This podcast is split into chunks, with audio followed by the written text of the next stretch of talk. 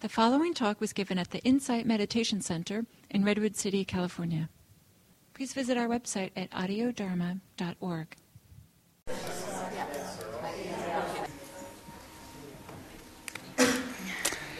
So, we want to uh, let any of you who are listening online or who plan to re listen to this day long, we want to let you know, unfortunately, that group Dharma talk did not record because the server went down during that time. But the invitation was for people to reflect on the, their whole journey through this path and circle back around to right view and see what what is happening for you in terms of the Eightfold Path, how that's weaving together, what it means for you at this point. And this last little small group breakout was to reflect on what is your uh, leading edge right now. What are you taking away, and what do you want to work with in this program? So, um, I want to invite us all to just take a moment and close your eyes gently and offer yourself some loving kindness, some metta. First of all, for having dedicated this past year to this study, for the way that you've brought this conscientiousness into your life of looking at your perspective and your intentions and bringing effort to how you live your life in mind, in body, and in action. Having an intention to bring more careful internal and external speech to yourself and to those around you. To practice livelihood not only in the way that you earn your living, but also in the way that you consume things in the world, how you are in the world, how you live your life. To bring action, to look carefully at your actions as they start in the mind and body and as they go out into the world. And to be more ethical about how that affects you and others.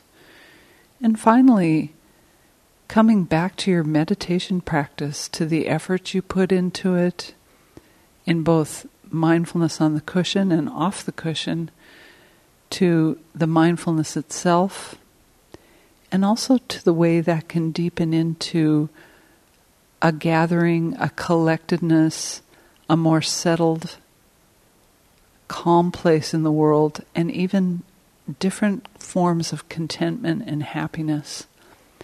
And that becomes wisdom. So loving yourself, being kind and friendly towards yourself for having done this and for your efforts to continue with it,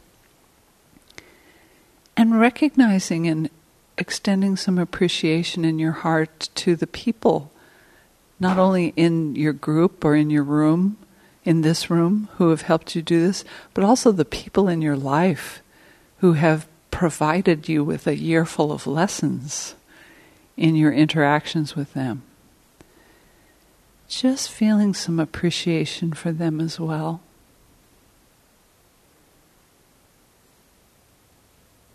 May this practice continue throughout your life to bring you and others more and more peace and more and more freedom.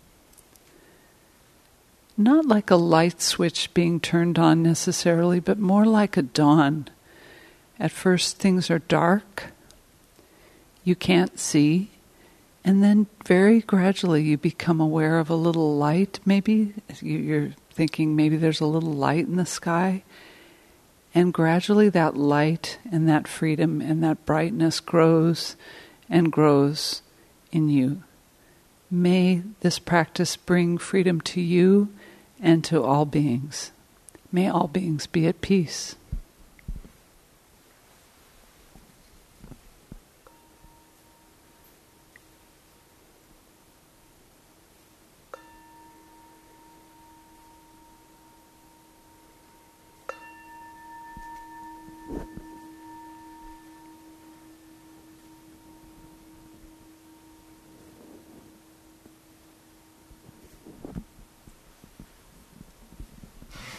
So, just a reminder if you can come to the June 29th day long at IRC, please do.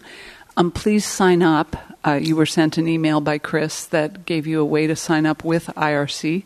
They very much need to know how many people are coming um, because they prepare food for us. We get lunch. And um, there is a way through that site to also coordinate carpooling, etc., with others. Um, and I would ask please come early enough. Please come 8:30 or 9 in the morning so that there's enough time to do registration because we actually have some activities we'd like to have you sign up for for the day. Um, and for those for whom this is our last meeting, including Chris, who will be away on retreat, just a, a very fond um, and deep thank you and farewell. Thank you all so much for participating in this program. And we look forward to seeing you around here at IMC. So,